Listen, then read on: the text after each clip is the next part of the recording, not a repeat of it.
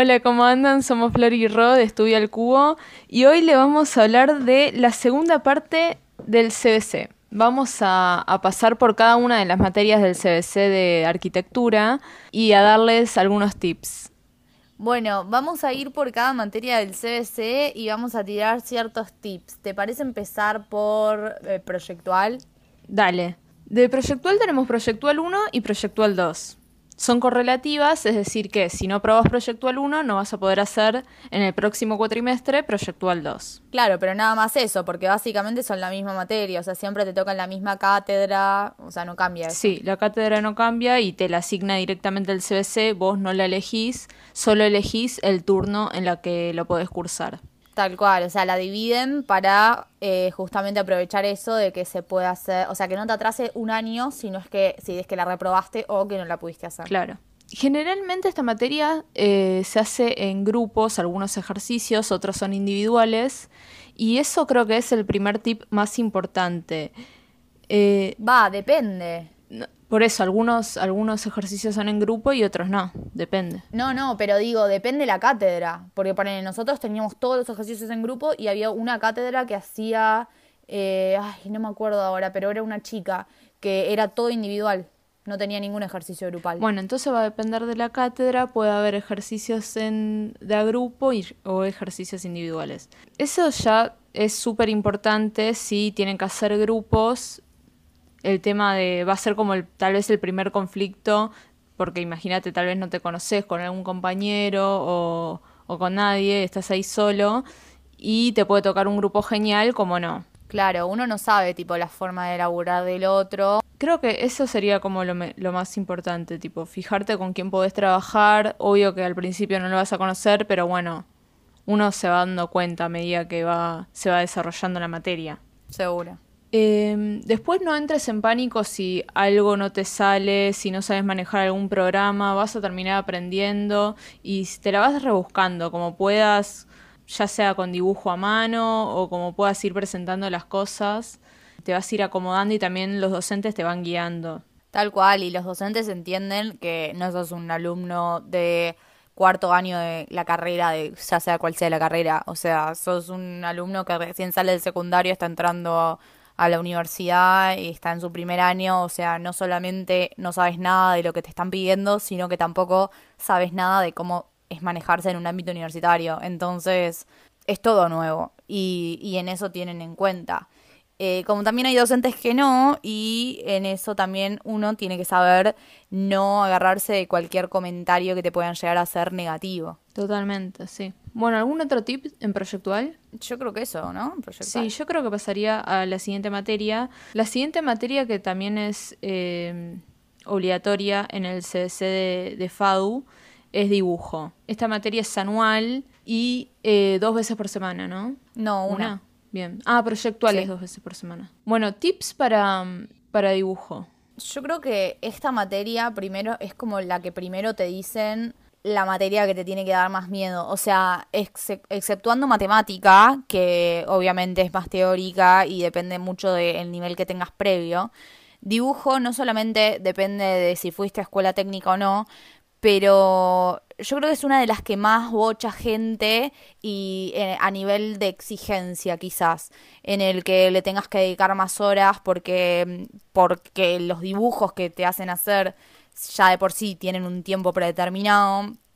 Es, eh, por, o sea, depende de la cátedra, ¿no? Pero eh, la que fuimos nosotras tengo entendido que es una cátedra como intermedia, o sea que no te exige demasiado, creo que cátedra Corbel, pero no sé si se sigue llamando así, no te exige demasiado, pero eh, a su vez tampoco es una cátedra pedorra. En Corbel nosotros eh, tuvimos dibujo técnico, también hicimos como un trabajo de colorimetría, trabajamos la figura humana, está bueno, la verdad que está muy bueno, ahí aprendimos dibujo técnico, básicamente. Nosotros no veníamos de, colegios técnicos, entonces no teníamos esa base que otros chicos tal vez sí. Yo me acuerdo que ellos dividían, al ser una materia anual, dividían el año en dos grandes tramos. El primer cuatrimestre era básicamente eh, todo lo que era dibujo técnico con em, los colores. Y el segundo cuatrimestre ya era más dibujo artístico. Veíamos el cuerpo humano, veíamos más de trazos, em, era más tirando un, un RA. Después, eh, ah, bueno, tips para, para cátedra de dibujo en general. Todo lo que es dibujo técnico eh, tienen que tener en cuenta a, la hora de usar los instrumentos como escuadras o, tablero y todo eso. Tienen que siempre limpiar esas herramientas, porque si no, ensucian todo el dibujo y tienen que volver a hacerlo. Eh, y ahí les van a enseñar todo lo que es valoración de línea, eh, cómo dibujarlo desde cero. ¿eh? Así que con eso quédense tranquilos que van a aprender y, y en el caso de que en el primer año de la carrera de arquitectura eh, hagan alguna cátedra que dibujen a mano, van a saber hacerlo. Obvio que todo es práctica e, ir haciéndolo y van a rehacer y rehacer varios dibujos. Así que no se frustren. Tal cual. Y mm, otro tip que diría yo es ese, mm, esa materia les hace eh, tener un tablero que si son de arquitectura por lo menos yo lo compraría porque lo van a usar los, los próximos años en las que es la materia construcciones. Eh, hasta, va, yo lo usé hasta construcciones 3 que di un final y tuve que dibujar un detalle constructivo y lo dibujé en el tablero y queda mucho más prolijo. Eh, pero un tip que a mí me hubiese gustado saber en ese momento es que no es necesario tener el tablero más grande, eh, hay dos medidas de tablero tipo estándar, la A3 y la que es A2. Eh, a mí me habían, va, me lo habían dado, me habían regalado un tablero A2. Em, y la verdad que es el doble doblemente grande y doblemente más pesado. Y la verdad que, a ver, si bien cuando trabajábamos con hoja A2 era muchísimo más cómodo, no, no justificaba el peso de más y el llevarlo y el transportarlo. Eh, semejante tablero. La verdad que no lo hubiese necesitado tan grande. Así que hubiese usado un tablero a tres perfectamente. Sí, totalmente. Eh, bueno, siguiente materia. Bueno, Sociedad, Estado y Pensamiento Científico, yo creo que esas materias, las dos las hicimos por UA 21 nosotras, ¿no? Nosotras sí. Em, así que bueno, no tenemos como mucho... Mm, que es un golazo, o sea... Mucha experiencia haciéndola presencialmente. Eh, paréntesis, si tienen la posibilidad de, hacer alguna materia por UA 21, está bueno, la verdad. Eh, así con sociedad de Estado, pensamiento científico, la puedes hacer intensiva o cuatrimestral, eh, solo vas cuando tenés que rendir los parciales o la podés promocionar, o el final también si tenés que ir a rendirlo, pero está bueno. Toda la vida. Después, bueno, matemática, que acá esta es la que suele también bochar a varios. Eh, creo que el primer consejo que daría es que si la cursas en turno mañana, vayas muy temprano, así te puedes sentar adelante. Sí, más que nada prestar atención, o sea, la verdad que siento que entender se entiende, los profesores están dispuestos a enseñarte y a explicarte un millón de veces si no entendiste algo.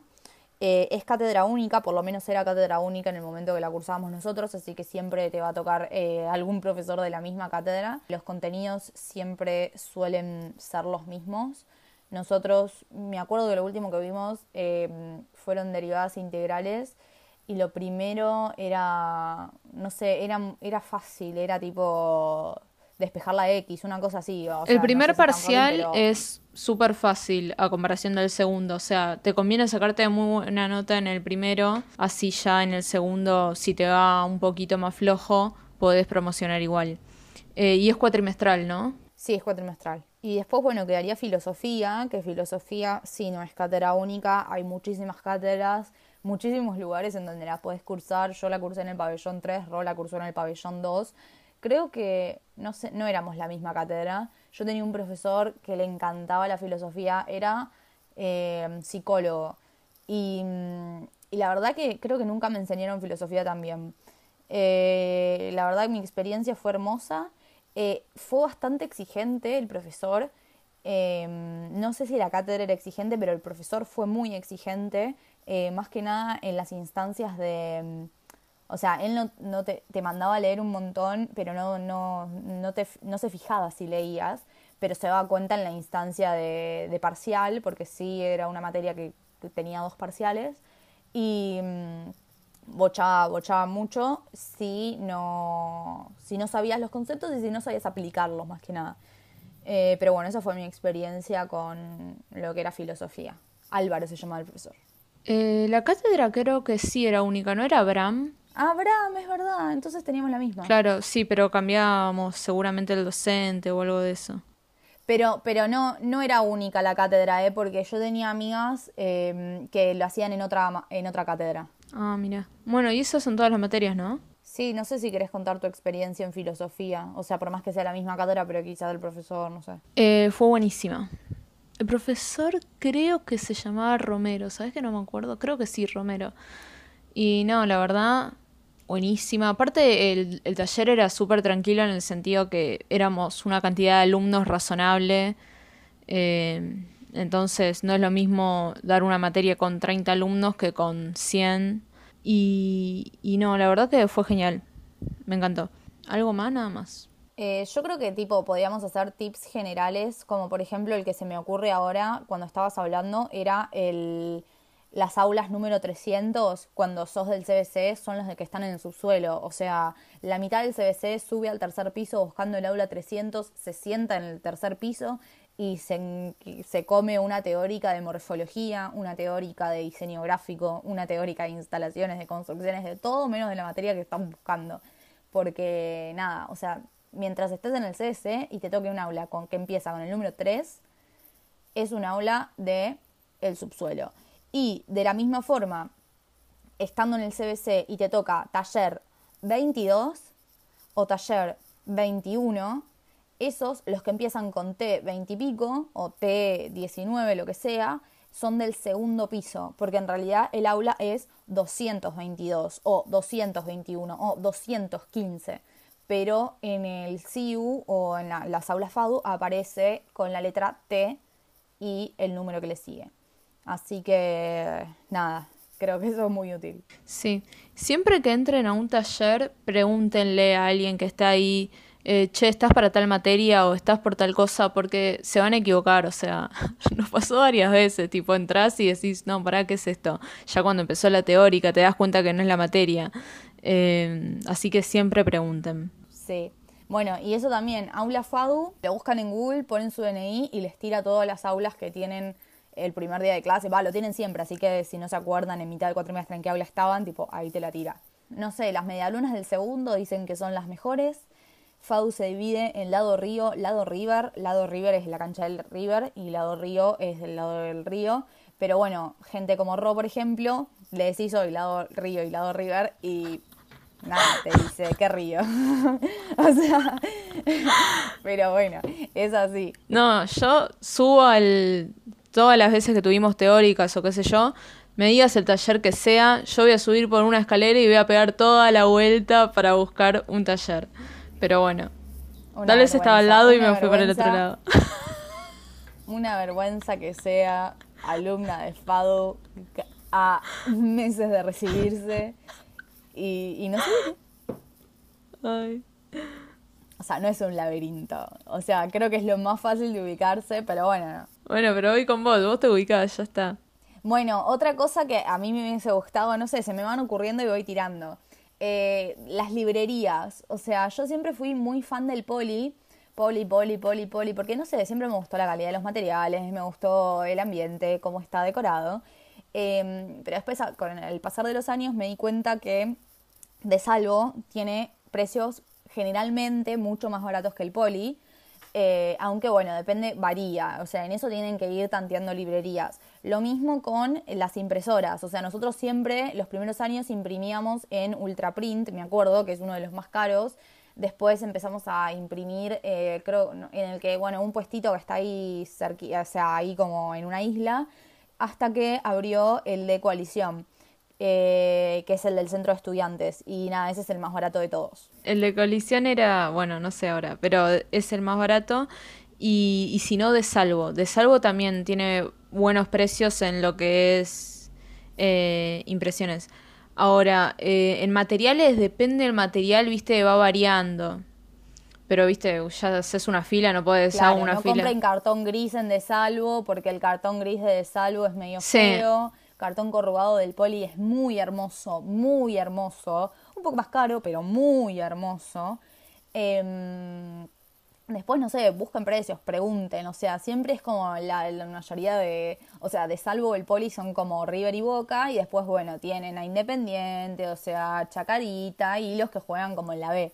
Así que nada, pregunten porque siempre van a encontrar algo más barato que, que otro. Y otro lugar en los que se imprime también muy barato, dentro de todo, es en el segundo piso. Que ahí suelen imprimir, va para el CBC, ponele, imprimía bastante ahí. Eh, en el segundo piso hay como un, puesto y ahí puedes imprimir. Eh, ¿Y las mejores medialunas? Bueno, las medialunas del segundo, después nosotros comíamos mucho en el subsuelo, pero bueno, eso depende si, si ustedes tipo, o sea, también comíamos la comida que vendían afuera, pero bueno, depende del nivel de higiene que, estén buscando y... Em, nada, el, precio de la comida, también pueden comer el menú universitario que, bueno, no, es que no sé, puede haber cambiado tanto desde la última vez que fuimos a FAU, pero en su momento nosotros los primeros años comíamos el menú universitario, que era re barato. Eh, obvio, no sabe ni el que está hecho, pero era, está bueno, yo qué sé. Menos el chupín de pescado, yo Depende. entraba y se lo No, ¿vos te acordás de, del menú universitario? Ese hay que hacer otro podcast aparte, porque te digo la verdad, es para hablar. Eh, había una cosa de arroz cosa de arroz, ¿te acordás que no tenía sabor? O sea, era, si comía eso, cartón era lo mismo. Ay, no, no. Por favor, ¿por qué? Era un horror. Y al subsuelo comíamos una... Eh, la trenza. Ay, ¿te acordás de la trenza? Pero cerró ese puestito. Yo me pienso en la trenza y literal pienso en vos, porque ¿cómo le dabas esa trenza? Yo creo que una sola vez la habré comido. Bueno, pero cerró, creo, no lo vi más ese. Pero el subsuelo lo que tiene medio te tira como para abajo, te deprime un poco. A mí el subsuelo me deprime. Pero bueno. Es un poco frío, pero si vas con una campera estás bien. Sí, es como un poco frío, sí. Depende. Medio oscuro. Bueno, con esto concluimos eh, el podcast del CBC. Nos pasamos un poquito de tiempo. Ojalá que no se vea reflejado en la longitud del podcast y se puede editar después. Bueno, nada, les agradecemos por estar acá. No se olviden de seguirnos en nuestras redes sociales. Comenten qué partes les gustó más. Eh, síganos en Instagram. Si no pueden escuchar esto en Spotify, también estamos en YouTube para los que tienen YouTube Premium. Guiño, guiño, caro marche. Y em, nada, próximamente vamos a estar haciendo podcast de cosas que a ustedes les interese, así que háblenos por ahí. Em, y si les gustó el podcast del CBC y quieren una tercera parte, o, ojo, tips de carrera y demás, también nos encantaría leerlos, así que eso, por mi parte los saludo, eh, hasta la semana que viene. Ay, esta, cosa me hacen reír. Bueno, espero que les haya gustado. Eh, nada, nos vemos la próxima.